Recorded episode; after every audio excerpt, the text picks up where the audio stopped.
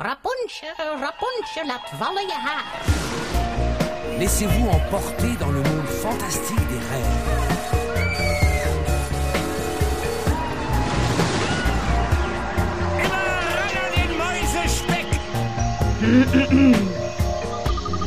Het is weer ochtend in Pretparkland.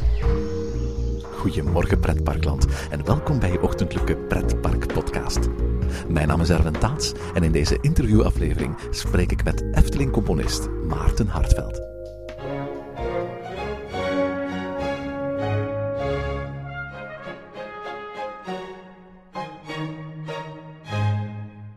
Maarten Hartveld is een muzikale duizendpoot.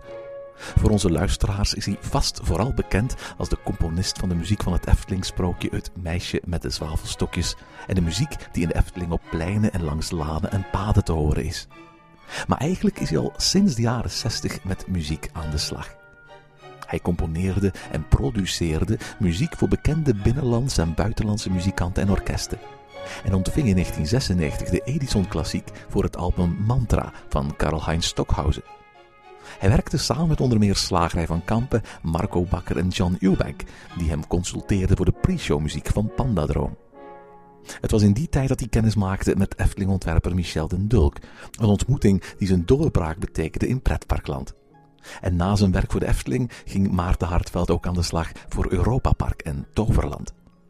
Vorig jaar bracht hij een iPad-app uit, gebaseerd op zijn kindermuziekproject Rudolfs Muziekboek, waaraan onder meer Ton van de Ven zijn stem leende. En vorige maand bracht hij ook zijn eigen Efteling muziek uit als digitale download onder zijn eigen label Total Music Design, dat ook de albums van het Metropool Orkest uitbrengt. Hartveld werd geboren in Eindhoven, één jaar na de opening van de Efteling. Maar woont intussen al meer dan twintig jaar in Tilburg, op een boogschut van het park. Daar heeft hij zijn eigen studio in een voormalige kloosterkapel. Ik trok erheen voor een gesprek over zijn parkmuziek, over zijn vriendschap met Michel den Dulk, zijn hoop, zijn dromen en zijn plannen voor de toekomst en over zijn recente ontmoeting met Tony Baxter, naar aanleiding van de opening van Fantasy Fair, Michel den Dulks eerste grote project als Imagineer in het Amerikaanse Disneyland. Goedemorgen Maarten. Ja, ook goedemorgen Erwin. Maarten, uh, we zitten hier uiteraard om, omdat onlangs jouw muziek voor, voor, uh, voor de Efteling verschenen is in iTunes. Je bent al heel erg lang muzikant, hè? Ja, ik ben al muzikant vanaf mijn, nou, vanaf mijn middelbare school eigenlijk. Toen zat ik al in een popgroepje. En in die tijd, toen hadden wij zelfs een platencontract met een Belgische maatschappij uit de buurt van Brussel, Leuven. Ik weet nog, dat is misschien wel een leuke toevalligheid, maar ik weet nog dat in die tijd werd dan zo'n LP gearrangeerd. En er werd een echte arrangeur aangesteld en dat was ene Ruud Bos. Die ik naderhand eigenlijk weer tegen ben gekomen in Efteling. Ja, je, hebt eigenlijk, je, bent, je bent eigenlijk de opvolger een beetje van Ruud Bos, hè? Ja, dat was ik in ieder geval toen wel. En ik vond, ik vond het ook heel leuk, omdat hij een, uh, een hele goede symfonische traditie neer had gezet. De Efteling is natuurlijk begonnen met Bach in de paddenstoeltjes. En dat zet dan de toon eigenlijk. En hij is erop door gaan borduren door klassiek getinte muziek bij allerlei dingen te zetten. Fata Morgana. En eigenlijk is dat heel erg symfonisch klassiek gedacht. Je bent begonnen met popmuziek. Uh, welke klassieke muziek en andere muziek heeft je ongeveer op dit pad gebracht?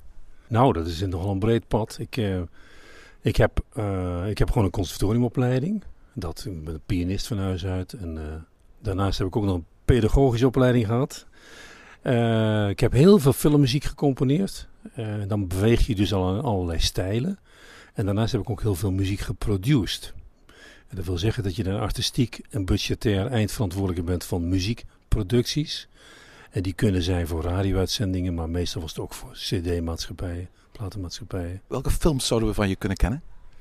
Nou, ik heb nogal wat animatiefilms. Ja, titels ben ik al heel erg slecht. Eentje blijft er me wel bij hangen. Is um, De Vlinder tilt de kat op met Willeke van Amrooyen. Vond ik een hele leuke productie. Omdat dat deels over Tibet en deels over Europa ging. Twee verschillende muziekwerelden dus. Wat animatiefilms met uh, Gebroeders Den Dra. Ik heb heel veel documentaires gedaan voor televisie. Um, uh, voor ministeries ook documentaires. Ik zat meer in de wat rustiger hoek documentaires en speelfilms. Dat zijn typische soort van, van uh, uh, werken waar nu gewoon synthesizer muzikanten zouden voor ingeschakeld worden. ja, je zegt dat zo mooi. Synthesizer muzikanten. Ik ben er zelf eigenlijk ongewild een beetje debet aan, omdat uh, ik ben een van de oprichters van de Academie voor Beeld en Media Technologie in Hilversum.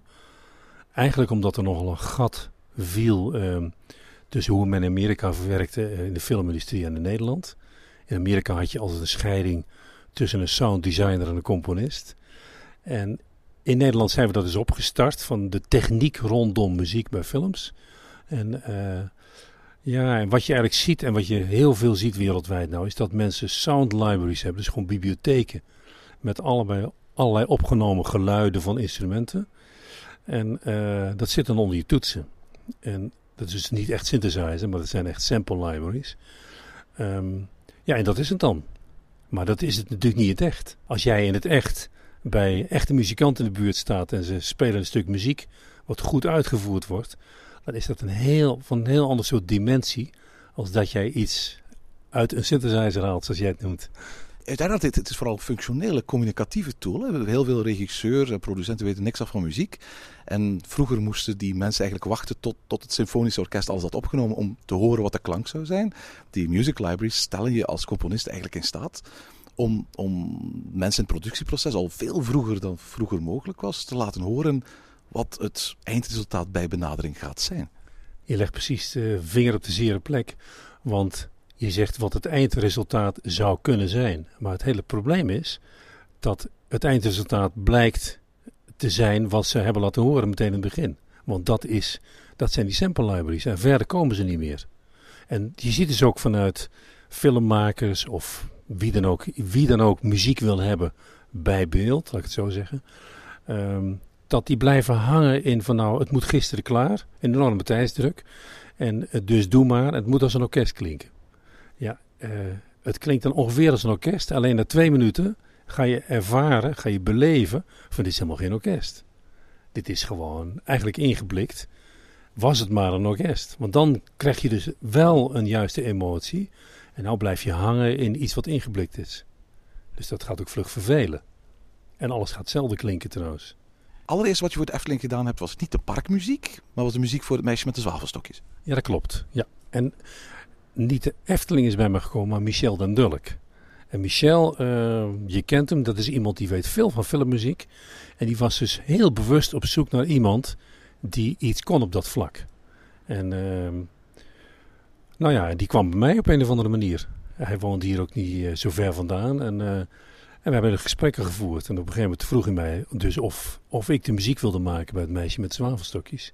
En dat is ook gebeurd. Maar daar hebben we ook heel wat gesprekken over gevoerd. En dat, dat liep ook helemaal uit de hand qua leukheid. Want wij zaten al heel vlug heel vaak bij elkaar te praten over muziek, over films. En uh, wat het deed met je en welke emoties het opriep. En dus dat, uh, dat ging veel verder dan dat. Vanwaar het idee om er een Ave Maria van te maken toen? Omdat er iemand gaat hemelen. Dat meisje gaat hemelen. Dus, dus uh, de bedoeling was, het, het, is het enige droevige sprookje in Efteling. En uh, nou, er moest een soort mini-requiempje bij.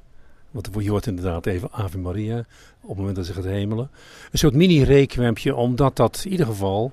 Kijk, een requiem, daar kun je van zeggen van... Um, het, het refereert aan hele trieste, een trieste omstandigheid. Iemand gaat dood. Dit meisje ook uh, bij, bij Michel. maar je kunt ook zeggen van... Er komt rust en ze gaat eigenlijk een mooie wereld tegemoet. De hemel. Dat is ook... Dus daar kun je ook de focus op leggen. Dus het moet eigenlijk een muziek zijn die enerzijds geënt is op traditionele waardes en tegelijkertijd van een soort ultieme schoonheid moet getuigen. En dat was mijn bedoeling in die muziek. Want de muziek eindigt ook in, in majeur, ook al is hij eigenlijk de hele tijd heel droevig en het voelt op geen enkele manier geforceerd aan. Ja, het eindigt inderdaad majeur. Er is rust voor het meisje gekomen en natuurlijk pinkt iedereen dan een traantje weg. Ook door het hele ontwerp en de hele sfeer waarin je staat, de totaalbeleving. Maar het eindigt majeur. Goh, je bent de eerste die dat zegt, weet je dat? Verbaast me erover. Ja, inderdaad. En uh, het, het, begint mineur en, en met een vertelstem. Majeur, omdat het dan toch een gelukzalig moment moet voorstellen. Hoe, hoe, gaat zo'n, het maken van zo'n muziek van zo, voor zo'n sprookje in zijn werk? Ik, ik, ik, was, was onlangs op de Pixar tentoonstelling in Amsterdam en daar bleek dat, dat eigenlijk de- sound bij dat soort tekenfilms al eerder gemaakt wordt en dat dan vervolgens daarop geanimeerd wordt. Is het zo dat in, in jouw geval het sprookje min of meer met al zijn animatie klaar was en dat je dan als het ware als een laatste laag die muziek eroverheen legde? Of was het zo dat het, die muziek eigenlijk al veel eerder in het proces kwam? Nee, die muziek kwam al eerder in het proces. En met die verstande je. Het gaat om timing. Hè? Want je ziet ook in, in, bij het meisje met de zwavelstokjes. Op een gegeven moment wordt daar geprojecteerd hè, op het transparant. Je weet hoe dat werkt. Eh, een soort kijkdoosprincipe. Dus eh, je, de, de timing van waarop wanneer zij omhoog gaat. Of wanneer ze een kaarsje afsteekt. Of een lucifer afsteekt. Of wanneer er iets gebeurt in het beeld. Die moet ik weten. Ik heb een soort timeline. Een soort cue sheet. Waarop je precies ziet van nou na zoveel seconden of milliseconden gebeurt er dit en dat. En dat is natuurlijk wel een beetje het keurslijf waarin je gedrongen wordt. Het keurslijf, is, je wordt beperkt en dan moet je, daar moet je binnen zien te excelleren. Dan moet je proberen emotioneel je verhaal kwijt te raken. Dus dat vergt veel, veel afstemming en dat, je werkt echt nauw samen. Zou je kunnen zeggen dat dit eigenlijk heel erg dicht aanleunt bij de manier hoe je filmmuziek componeert? Eh, ja, nou kijk, als je kijkt naar, want je had het nou over de Eftelingen. Als je kijkt naar de parkmuziek die ik gemaakt heb, dan heb ik dus niet zo te maken met zo'n strakke tijdslijn. Want dat is geen attractie, dat is parkmuziek. Maar wat je wel doet, is, is toch wel heel sterk thematisch werken. Je werkt van één hooguit twee thema's. En die bewerk je in allerlei bezettingen. Dat is om, om het verband in het hele park te leggen. En die bezettingen kunnen dan variëren van eh, een trio met klaversymbol, fagot en, eh, en fluit. Tot en met een symfonieorkest van 80 man met 40 man koor. En allemaal omdat je een bepaalde emotie uit wil drukken binnen een gebied waar die, muziek klinkt. Snap je? Dus dat is, ja, dat is een iets andere wat wetmatigheid weer. als dat je heel precies getimed bij zo'n attractie eh, het meisje met de zwavelstokjes eh, iets, iets maakt. Laten we eens hebben over die parkmuziek in de Efteling. Wat, wat, wat was jouw opdracht daarvoor? Ze wilden eigenlijk muziek hebben die eh, aansloot bij, eh, bij het merk Efteling. Ja, dat is natuurlijk tamelijk vaag. Als ik aan Efteling denk, dan denk ik aan Anton Pieck en Tom van der Ven en eh, Langnek en weet ik wat. Maar voor mij, ik heb in ieder geval dat soort associaties. Vooral beeldassociaties. En, ehm, dus ik ben ook de vraag terug gaan stellen aan de toenmalige directie. Van, van ja, wat voor emoties willen jullie oproepen? Wat, waar denken jullie aan? En uiteindelijk kwam dat een beetje het beeld uit de voorschijn, nou wat over en weer gepraat en gediscussieerd. Van nou ja, eh, sprookjesbeleving is dat je op reis gaat naar iets wat achter de horizon ligt. Je, je reist naar een andere wereld. Eh, van sprookjes word je blij. Dus dat is voor mij de vertaling ritmisch naar een huppelend ritme. Ehm, eh, op reis gaan, dat betekent ook, ik kreeg heel sterk de associatie met de Oniden Line. Spartacus, Cacciatorium, weet je wel, die boot die je dan zo ziet en dan da da da, dat, dat, die prachtige brede lijnen. Dus dat wou ik ook terug laten komen, dus ook op reis gaan. En heel precies spelen met je thematische basismateriaal. In dit geval is dat eh, ta ta ta ta ta. Daar zit, daar zit een opbouw in. Ta ta. Dat is een terts, een roepterts van een kind. De sprongetjes daarbij die zijn zodanig dat ook een kind dat meteen kan onthouden. Het is majuur, huppelend en het, het gaat omhoog, eh, die melodielijn. Dus er zitten een hele hoop beslissingen achter, waardoor je uiteindelijk het juiste thema met de juiste informatie hebt. En dan moet je nog gaan bewerken voor, weet ik veel, 100 man of 120 man die dat moeten gaan uitvoeren. Dat is weer iets anders natuurlijk, dat produceren. Als ik je muziek hoor van de Efteling, dan denk ik altijd van... Dit is een pianist die dit gecomponeerd heeft. Ik vind dat het er heel erg duidelijk uit naar voren komt. Ja, ja, wel en niet. Eh, sommige dingen wel. Als je ta ta ta ta, ta dan hoor je het ook door een piano of klaversymbol uitgevoerd worden. Ehm, dat klopt, dan is het pianistisch. Maar als je luistert naar het gedeelte, eh, het gedeelte waar het Anton Pieck gedeelte is, zou ik maar zeggen, Tom van de Ven Anton Pieck, dus waar de Efteling mee begonnen is, dan is dat juist heel erg blazers georiënteerd. Dan is dat bijna Oostenrijks. Dus het is voor mij, en als je kijkt naar, ehm, naar het gedeelte, het Ruigrijk, dan is dat meer Indiana Jones. Dan is het vooral slagwerk. Maar misschien dat het basis, basisthema piano georiënteerd is. Dat kan wel, ja. Ik hoor dat zelf niet zo, maar ik ben ook maar een pianist natuurlijk. Uiteraard, het, gaat om muziek die, die, die ehm, voortdurend in, in loop te horen is in het park. Stelt dat bepaalde eisen voor, voor de compositie? Ja, zeker is te weten. Als je bijvoorbeeld bij de. Ik heb bijvoorbeeld gemeten, ik ben het zelf gaan doen. Als je de- uit je auto stapt, je hoort op de parking hoor je muziek. Hè? Je stapt uit je auto en je loopt naar de kassa. Dan heeft dat een bepaalde tijdsduur. Nou, dat is maximaal, laten we zeggen, drie minuten. Dan moet die muziek in ieder geval drie tot vier minuten lang zijn. Want het is niet de bedoeling dat je het in een loop hoort. Je moet het maar één keer horen. Wat je dan ook, zoals ik het in ieder geval gedaan heb, is... eh, ik wil dan als je uit die auto stapt, dat je meteen betoverd wordt. Je ziet het gebouw van de vijf zintuigen van Tom van de Ven. Ehm, dat, is een, dat sprookjesachtig gebouw. En wat je hoort is eigenlijk een dwarsdoorsnee van alle thema's en alle bezettingen die in de Efteling daarna te horen zijn. En ze zijn gemaakt in een looptempo. Als jij loopt, je voelt je bijna als een vorst die naar een prachtig kasteel toe schrijdt. Zo, dat is de opvatting van dat stukje. Eh, als, je, mm, eh, als je wat verder bent in Efteling, dan heb je, dan heb je dat thematisch wel hetzelfde materiaal, maar alles is gericht op van wat is daar te doen in dat gebied. Dus je hebt ook een gedeelte het. Ja, daar zit dus veel ritme, daar zit veel orkestraal werk. Maar als je in dat kleine, in dat kleine kinderrijk komt, ja, dan is dat veel kleinschaliger met blazers en veel liefelijker. En er zit ook een carouselstukje in. Snap je? Dus je speelt eigenlijk met bezettingen, met tempi, met, ja, maar niet met thema. Blijft wel thematisch hetzelfde materiaal.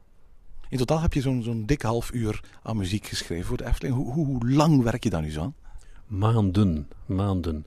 Het begint eigenlijk dat je eerst, eerst een gesprekken moet voeren van wat, wat voor emotie moet ik nou eigenlijk oproepen. Ik moet in de huid kruipen van enerzijds de Efteling en anderzijds de bezoekers. Wat willen, wat verwachten die eigenlijk? En, en dan, dan hanteer ik altijd de slogan van Disney overtreft de verwachtingen. Dus probeer dan nog beter te doen, het mooier te maken dan dat ze überhaupt hadden kunnen bedenken of kunnen ervaren. Dus dan begin je, je begint een beeld te vormen, dan ga je thematisch werken, wat ik net zei. Hè? Eh, huppelend, blij, magie omhoog. Je gaat met bezettingen werken, dan begin je te schrijven, dan ben je gewoon vier maanden bezig. Dat is gewoon heel veel werk. Je orchestreert en dan, eh, en dan vervolgens reis je af, in, mijn geval nou, eh, naar Praag. En dan zit daar, dan huur een orkest en eh, een dirigent, want ik zit liever in de, als producer in de regiekamer. Je hoort liever het, eh, het, het eindgeluid. Ja, ja, en ik wil kunnen sturen. Ik wil dus niet afgeleid worden door, door dingen die spelen in het orkest onderling. Ik wil gewoon sec kijken of de muziek zo gaat klinken zoals ik het gedacht had. En nou, dan zit je daar in zijn studio en dan stuur je in wezen hon- nou, 120 mensen aan. Plus een technische staf en een, en een tolk in dit geval, want het was in Tsjechië. Dus je, je zit daar met 130 mensen te werken. Wat natuurlijk niet niks is. Dat is een heel circus. En dan... ehm, en als je dan denkt van nou, ik heb alles wat ik had willen hebben. Dan neem je dat mee naar huis, naar je eigen studio hier in Tilburg. En, ehm, en dan ga je daar zitten mixen. Dan ga je de balans maken van klinkt die fluit niet iets te hard? Of wil ik daar toch iets meer klavecimbal hebben? Of iets meer galm? Of weet ik van wat je allemaal bedenkt. De muziek is nu ehm, eh, uit op iTunes. En je vertelde me daarnet ook dat, dat die echt speciaal gemixt is. Wat is het verschil tussen de mix zoals je die in het park hoort en, en, en de mix zoals je die in iTunes kunt horen? Nou, je moet je voorstellen, ik, ik zat op te nemen half maart 2005 in Praag. En op 1 april moest het draaien in het park. En dat was dus wel allemaal erg kort dag. Dus ik heb toen eh, als een gek zitten mixen. En het is heel veel werk. Als je met zoveel muzikanten en zoveel sporen werkt en zoveel lengte muziek ook, dat is 35 minuten muziek, dan heb je dus erg weinig tijd, kan ik je vertellen. Dus dan doe je links en rechts concessies. Wat, maar op zich een goede mix. En zeker voor het park. Want je moet je voorstellen, het klinkt daar over kleine speakertjes. eh, het is ook niet de bedoeling dat het keihard klinkt, maar dat moet min of meer onbewust aangebracht worden. Het is een onderdeel van de beleving en niet de hoofdmoot. Maar wat er wel gebeurde, die muziek die werd erg gewaardeerd. Dat merkte ik, dat zag ik in allerlei reacties. En, nou, ik wil niet zeggen dat het helemaal werd geschreven, maar er werd erg positief gereageerd. En ik kreeg fanmail allerlei mensen die me begonnen te mailen. Goh, wat leuk en ik vind dat mooi en waarom heeft u dat gedaan? En, eh, nou ja, in het begin ga je daar echt uitvoerig op in. Maar op een gegeven moment zijn er toch 70, 80 mailtjes per week. En dan denk je op een moment van ja, wacht even, ik, eh, ik moet met andere dingen ook wel bezig zijn eigenlijk. En, eh, eh, maar wel een vraag die steeds terugkwam was van wanneer is, wordt die muziek verkrijgbaar? Wanneer kunnen wij die kopen? En ik was niet zo tevreden over die mix. Want dat is natuurlijk een verschil. Als je iets op een cd zet, dan kun je 20, 30, 40 keer beluisteren. Als je fan bent, dan doe je dat. En dan ga je ook de onvolke- of onvolkomenheden beluisteren. Als ik ergens een, een klaversymboltje van tamboerijntje net te hard in gemixt heb, ja, dan gaat het irriteren. Dat, moet heel, dat komt heel precies. Goede balans moeten zijn. Dus nou, na zoveel jaren wekelijks erg veel fanmail gekregen. Wel leuk hoor, streelt je ego. Maar toen dacht ik van ja, nou moet ik toch eens... Het kwam eigenlijk door Disney trouwens. Ik was in Los Angeles bij eh, Michel den bezoek. Die opende daar een, eh, een heel nieuw gedeelte in eh, Disneyland. En daar hebben we uitgenodigd. En, en ik zag toen wat voor impact dat had op eh, de vaste bezoekers, de fans van Disneyland. Die wisten ook van wat daar voor die tijd die plek was. Die wisten eigenlijk alles. Die volgden alles. Van jong tot oud. Want Michel gaf samen met Tony Baxter een, conferentie, of een persconferentie. En eh, nou, de zaal zat vol. En het vel werd van zijn lijf gevraagd. En eh, toen dacht ik van, hé, hey. Eigenlijk hoor ik ook de mensen die mij steeds benaderen, die fans zijn van Efteling. Eigenlijk is beter te behandelen. Ik moet toch eens werk gaan maken van die mix. Ik moet dat toch maar eens gaan doen. En eh, ik heb het toen ook gedaan. Ik heb gebeld en we hebben een aantal dagen in de studio gezeten. Die mix duidelijk verbeterd. Mooier gemaakt. Je, hebt- je hebt veel meer tijd om dingen goed uitgebalanceerd uit te mixen. En het eindresultaat verbaasde mijzelf ook. Ik dacht van, goh, hartstikke mooi zeg. Dan gaan we eens op iTunes zetten. Nou, zo gezegd, zo gedaan. En, eh, je kent het, je weet het resultaat. Bestaat de kans dat je ook nog eens eh, de muziek van het meisje met de zwavelstokjes uitbrengt? Ook daarvan heb ik van, ik zou die mix weer eens een keer opnieuw willen doen. Voortschrijdend inzicht zullen we dat maar noemen. Maar ik weet niet of ik dat, dat doe ik dan meer voor mijn eigen plezier. Ik denk niet dat ik dat moet doen. Want dat is namelijk zo verbonden aan wat je daar ziet. Het is daar echt een complete attractie. En als je daar de muziek alleen uithaalt, het zou best kunnen. Het is op zichzelf staand een mooi ding. Mooi stuk muziek. Maar ik vind eigenlijk dat ik dat niet moet doen. Want dan doe je. Kijk, Michel heeft een prachtig kasteel getekend. Hij heeft het zo zorgvuldig gedaan. Dan mis je dat allemaal als je alleen maar de muziek hoort. Dus dat, terwijl ik dat bij de orkestmuziek van het park niet heb. Dat is echt muziek die, eh, die kun je ook waarderen op een andere manier. Nog stugger, het bleek zelfs dat, eh, dat de Efteling bepaalde gedeeltes weg had geknipt uit die muziek. Dat wist ik helemaal niet, maar ik kreeg dus in één keer te horen heel veel reacties van... Wat een prachtig koor zit daarbij, dat wisten we niet. Ze heeft er nooit bij gezeten. Ik dacht van, hé, hey, Dus je hebt de muziek in een finale mix aan de Efteling gegeven. En de Efteling heeft zelf gezegd van, die, die- dat koor dat halen we eruit. Ja, die hebben gewoon eh, een heel, stu- heel stuk koor eraf geknipt. En eh, daar kwamen, hoorde ik achteraf via forums, allerlei vragen over. Van hoe kan het en waarom. Die hebben dus de Efteling ter verantwoording geroepen van hoe kan dit? En toen had naar eigen inzicht van de technicus. Dat ik van, nou oké, dat is eigenlijk ook niet helemaal de bedoeling. Maar eh, goed, zo so be it. Je bent een componist, je bent ondergeschikt aan de totale beleving. Ja, helemaal mee eens. Nee, vind ik ook. Ik ben gewoon een onderdeel. Het gaat toch om, als je, als je door de Efteling loopt, dan heb je veel groen, veel parkbeleving. eh, er is door, door, door verschillende ontwerpers, eh, Anton Pieck en Tom van der Ven en ook Michel den Dulk, daar heel mooi en zorgvuldig gewerkt. En daar is, de muziek is beeldversterkend. Meer is het niet, maar het- het hoofdbeeld is natuurlijk toch wat Michel en Ton en Anton Pieck daar hebben gedaan. Je hebt voor de Efteling muziek gemaakt, je hebt voor Europa Park muziek gemaakt, je hebt voor Toverland muziek gemaakt. Maar eigenlijk zo'n grote pretparkliefhebber ben je eigenlijk niet, hè? Nee, je zult mij daar niet voor vinden. heeft meer te maken met dat ik... Ik heb ook heel erg veel gedaan. Heel veel muziek geproduced. eh, voor het Metropolorkest. Voor, voor heel veel klassieke maatschappijen. Echt, echt veel gedaan. Met, met hele beroemde en zeer goede muzici. En ik zit liever in een concertzaal. En ik heb... Ik word ook veel uitgenodigd voor concerten. Vanwege mijn soort werk wat ik doe. En je kunt dus keuzes maken. En waar, ja, waar je keuzes maakt, dan vallen dingen af. Ik heb maar één keer tijd. En eh, ik, wil ook, ik wil ook actueel blijven. Dus ik wil ook dingen echt beluisteren. Dus ja, ik kan niet overal zijn. Ik moet eerlijkheidshalve bekennen dat mijn vrouw... eh, al heel vaak gevraagd heeft, zullen we samen naar de Efteling gaan? Het is er nog steeds niet van gekomen. Ja, dus je zei net, dat sinds de muziek er speelt, ben je eigenlijk nog niet in de Efteling geweest. Nee, klopt. Nee, nee. En, ook, en ik kreeg daar zoveel reacties op. En eigenlijk is dat, eigenlijk is het zo sympathiek. Maar ja, het komt er gewoon niet van. Ik zou eigenlijk best wel weer eens een keer het meisje met de zwavelstokjes willen ervaren. Wat heb ik toen ook weer gedaan? En, want dan krijg je natuurlijk ook... Bij mij zijn er associaties die dan opkomen van... God, toen heb ik zo en zo met Michel gewerkt. En weet je nog wel, toen trok ik een fles wijn open toen het klaar was. En dat zijn allemaal herinneringen die borrelen dan natuurlijk ook op. Dus dat is ook heel leuk om daar weer eens een keer te gaan kijken. Maar ja, het is er nog steeds niet van gekomen. Je hebt een bijzondere band met Michel den Dulk, hè? Ja, Michel en ik zijn uh, echt maatjes. Echt maatjes.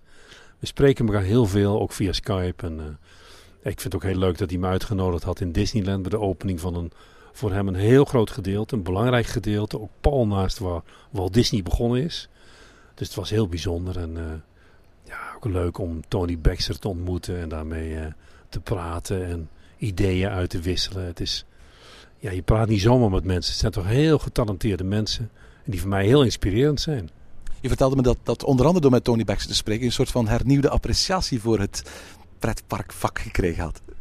ja, nou ja, het was ook zo dat bij de presentatie uh, was ook een theater, het Lincoln Theater, was ingericht voor een persconferentie. En Michel die zei tegen mij, kom nou toch eens kijken en dan kun je zien hoe dat hier gaat.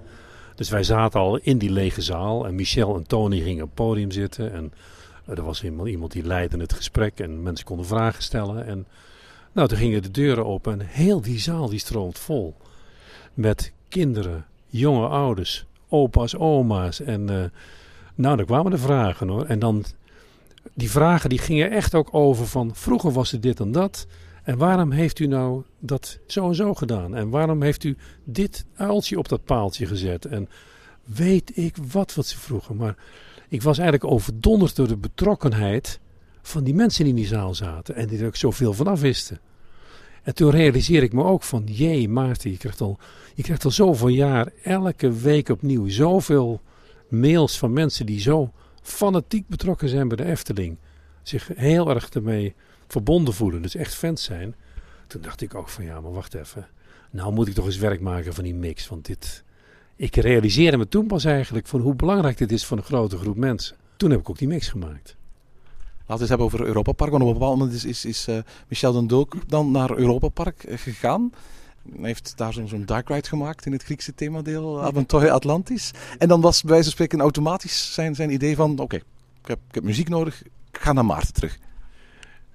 Ja, nou dat, dat zal een, een, rol hebben gespeeld. Maar een andere rol was dat, dat, um, dat hij wilde... Ja, kijk, Michel heeft uitgesproken opvattingen over een beleving die hij op wil roepen. En in dit geval bij Atlantis ook. Hè. En natuurlijk houdt hij dan rekening met de omgeving. De cultuur bij de Efteling of de cultuur bij Disney is natuurlijk anders dan bij Europa Park. Maar ik weet ook nog wel dat, eh, dat de muziekcultuur die ze daar gebruikten, daar was hij niet erg van onder indruk. En hij had wel zoiets van, dit, dit moet en dat kan beter, dat moet anders. En dus, en dus heeft hij mij gebeld van, wil jij dat doen? En uh, het was een heel bescheiden budget, dat weet ik nog wel. Uh, dus we konden niet zo heel veel doen. Je kunt niet met grote orkesten werken. Maar ik vond het ook wel weer leuk om eens te kijken van hoe werkt dat daar. Ik vond het een uitdaging om eens te zien van wat is het cultuurverschil met Efteling. Is, is, is dat uh, muziek uit een doosje, om het zo maar te zeggen? Of is het echt uitgevoerd door een ensemble? Nee, wel gedeeltelijk door een ensemble, gedeelte door, door een doosje, zoals jij dat mooi zegt. Ik heb een aantal echte instrumenten gebruikt, omdat ik gewoon niet meer mensen kon huren. Maar ik ben eigenlijk, ik heb daar ook van geleerd van ik wil ik wil niet uit een doosje werken. Ik wil daar gewoon niet mee bezig zijn. En ik, ik moet je ook zeggen dat toen ik, bij, uh, toen ik met Tony Baxter in gesprek was. En Glenn Baker, dat is dan de, de contractor daar bij Disney. Maar goed, Tony Baxter vooral. Ja, die, uh, die wil het niet eens hebben over muziek uit een doosje. Die hebben het alleen maar over orkest. Het moet gewoon goed zijn. De beleving moet top zijn. Je moet de verwachtingen overtreffen. En, um, en ze willen ook dat je het in een goede studio opneemt. Ze willen eigenlijk gewoon helemaal niet praten over wat kost dat. Want het, daar gaat het ze niet om. Het moet gewoon top zijn. En dan, en dan hebben ze iemand daar in dienst die dan gaat uitzoeken welk, welke studio en welk soort orkest past het beste bij jou als componist. Dat is wel even wat anders natuurlijk. Hè? Na Avontuur Atlantis heb je ook muziek gemaakt voor Toverland. Een muziek die voor eigenlijk voor een, voor een stuk bestaande muziek zou vervangen. Dat is een apart verhaal. Ehm, ik werd op een moment gebeld door Pieter Cornelis. En Pieter Cornelis, die kende ik, want die heeft mij eens een keer geïnterviewd over themaparken. Lang geleden. En ik, ik herinner me hem goed, omdat hij gaf toen ook les op NRTV in Breda. En hij bleek daar aangesteld als directeur strategie, als ik me goed herinner.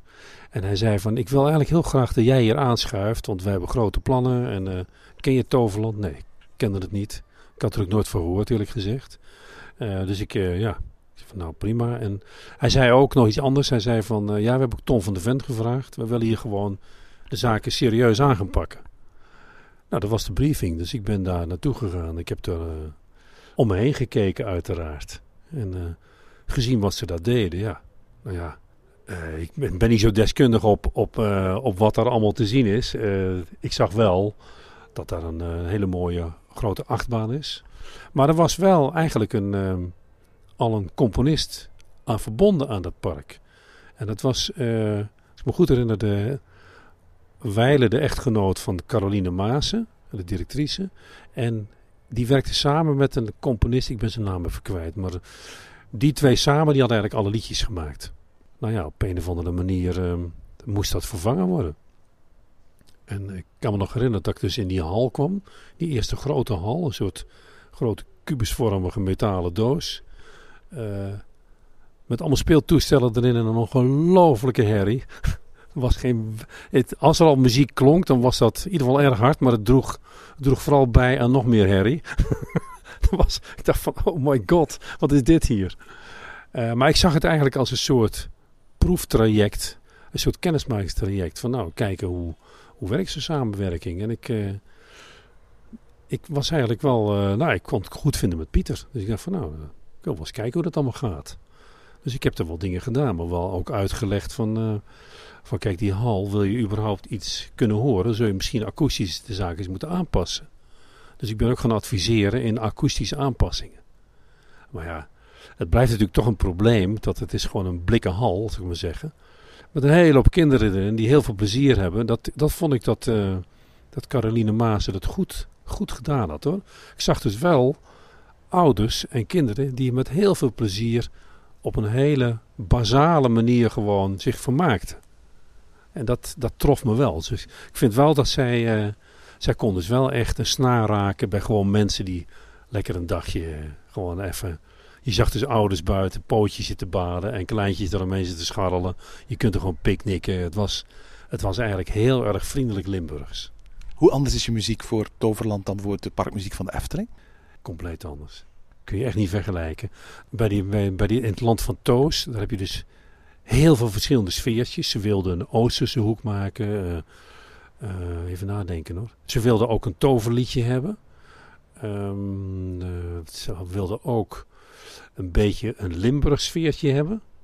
Dus dat werd, dat werd, ja, wat het ook mogen zijn. Maar dat, dat probeerde ik wel uh, boven water te krijgen. Ik weet dat Caroline en haar Jean, de eigenaar van het park, die zijn hier nog eens een avondje geweest om te praten. Maar ja, dat, dat was toch niet helemaal duidelijk. Um, maar ik heb in ieder geval muziek gemaakt bij de verschillende dingen waar mogelijk hoorbaar te maken. Laat ik het dan zo formuleren.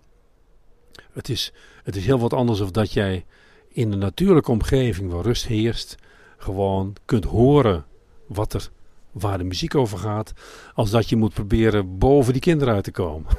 dat zijn andere wetmatigheden, zou ik maar zeggen. Je hebt de muziek op, op, eh, van, van uh, de Efteling op uh, iTunes gezet. Um, heel veel positieve weerklank. Bestaat er een kans dat ook de muziek van Toverland ooit eens daar verschijnt? Ja, het zou in principe zo kunnen. Ik heb in wezen de bevoegdheid om dat te doen. En uh, en nog stugger, daar zijn ook al verzoeken voor binnengekomen. Dus, dus het is niet zo'n grote fanclub tot nu toe als bij de Efteling. Uh, maar dat, maakt ook helemaal niet uit. Maar er zijn wel al mailtjes komen er binnen hier van ja, wij vinden, wat we zo horen vinden we heel erg leuk. Maar het zou eigenlijk wel logisch zijn als daar die muziek van uitgegeven werd. En ook op een cd in het park verkrijgbaar was. Maar eigenlijk, ja, het is, was eigenlijk uit mijn systeem totdat jij er nou naar informeerde. Van ja, het zou, het zou zo kunnen ik kan in wezen, kan ik die muziek zo op iTunes zetten. En hij is er ook goed genoeg voor. Je hebt muziek gemaakt voor Michel den Dolk creaties in de Efteling. Je hebt muziek gemaakt voor Michel den Dolk creaties in Europa Park. Je wordt uitgenodigd door Michel om helemaal naar Disneyland in Anaheim te komen. Betekent dat dat we ooit muziek van uh, Maarten Hartveld voor Disney kunnen, zullen kunnen horen? ja, weet je, ik weet dat zelf niet. Ik, ik was wel verrast uh, dat toen ik daar kwam, dat ik stond dus op een moment met een contractor te praten, die dus intermediair is tussen orkesten, studio's en, uh, en componist. En die wist al van de hoed en de rand. Die vroeg letterlijk aan mij toen, want ik stond daar en hij vroeg wat over hoe wat van het geluid vond van de attractie van Michel. En ja, ik heb nog wat op- en aanmerkingen gemaakt die serieus genomen werden. En maar hij, vroeg volgens doodleuk aan mij, waarom ben je eigenlijk naar Praag gegaan voor de Efteling? Hè? Hoe kun jij dit nou weer weten? Maar goed, blijkbaar heeft Michel daar het een en ander gedaan al. ik ben toen ook gefilmd, er is een documentaire van gemaakt. En um, uh, ik, ik, was wel verrast, dus ik ben wel blijkbaar in de picture. Uh, maar ja, weet je, kijk, je hoort mij niet zeggen dat ik te vergelijken ben met John Williams of Jerry Goldsmith. Die ze doodleuk gewoon even inhuren om daar wat muziek te maken, weet je. Je hebt het over attracties of, of nieuwe onderdelen die ze maken in een park. Daar is zomaar 600, 700 miljoen dollar mee gemoeid. Weet je, dat, zijn, dat is een omvang. Ik moet je wel zeggen dat, uh, dat ik ben wel heel erg geïnspireerd geraakt. Vooral door de professionaliteit. Je staat daar met iemand te praten die gewoon een intermediair is tussen orkest en studio's en alles weet. Elke vraag die je stelt, daar weet hij antwoord op. Um, je staat met, een, uh, met Tony Baxter te praten, die gewoon de big supervisor is van de hele beleving wereldwijd van Disney in de themaparken. Dat zijn die zomaar mensen. Dat zijn hoge professionele mensen. En ja, ik voel me daar wel heel erg in thuis. Dat wel, moet ik wel zeggen. Dat, uh, toen ik terugkwam ook, toen had ik zoiets van... Wauw, ik ga eens met nieuwe dingen beginnen. Want ik heb er helemaal zin in. Ja, of daar iets van gaat komen, weet ik niet. Uh, maar ik, kan niet ontkennen dat, dat ze weten wie ik ben. En, ik, en dat ik me heel erg thuis voel daar in, dat, in die wereld. En dan heb ik het niet over per se themawereld, maar de belevingswereld. Ach, je weet nooit hoe een balletje kan rollen. Geen idee, maar ik stuur er niet op. Ik heb gelukkig een heleboel andere dingen waar ik ook mee bezig ben, die ik ook erg inspirerend vind. Je neemt me de woorden te mond. Uh, waar is Martin Hartveld nu mee bezig? Nou, ik ben nou bezig met, uh, met Rudolfs muziekboek. Een boek dat wordt uitgerold. Ik heb uh, Sanoma gaat dat doen. Dat Rudolfs muziekboek is een. nou, je moet maar eens kijken op rudolf.nu.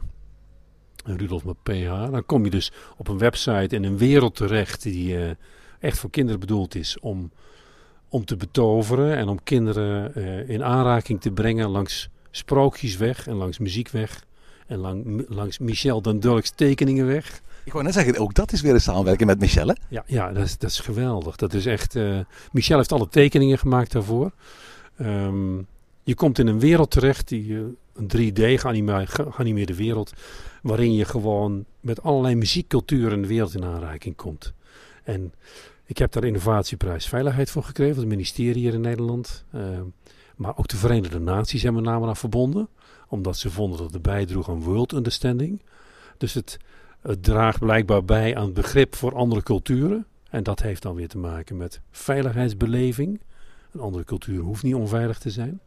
En dat gaat, uh, dat gaat door Sanema gaat dat wereldwijd de wereld in geholpen worden. Dus er is ook een iPad-app van, hè? Ja, er is een iPad-app van, ook gratis. Dus als je kijkt op Rudolf's Music Book, kun je hem gratis downloaden. Het is een verhaal, uh, een sprookje wat eindigt met een liedje. Uh, en daarna wordt er eigenlijk alleen nog maar gezegd van als je nog iets meer wil weten, moet je naar de website, naar rudolf.nu. En op die website kun je game spelen. En als je die game goed uitspeelt, dan kun je gratis een liedje downloaden. Dat is een liedje wat weer niet in het boek staat, zodat het weer iets extra's is. Maar je kunt ook gratis de app downloaden. En dan kom je in diezelfde websitewereld even terecht. En dan wordt het liedje voor jou gezongen in het Frans, Duits, Engels of Nederlands, wat je ook kiest. En, um, en dat is een heel mooi liedje. Dat gaat over, de, dat gaat over een klein dennenboompje wat in het grote boom, bomenbos staat met allemaal stoere loofbomen. En elk jaar opnieuw in de herfst verliezen al die stoere bomen hun stoerheid, want dan zijn ze kaal. En wie staat er dan te flonkeren in het, in het bos? Het dennenboompje. En dan, dan ontspint zich daar een mooi verhaaltje rond kerstmis. Rondom dat thema. En eh, prachtig gezongen door, eh, ja, door alleen maar topzangers. Echt heel mooi. Op een of andere manier maak je daar toch weer de cirkel mee rond. Hè? Want, want het, is, het is geen themapark, maar je creëert toch weer een gelijkaardige, sprookjesachtige, narratieve wereld. Waarvan kinderen een heel groot deel van het publiek zijn.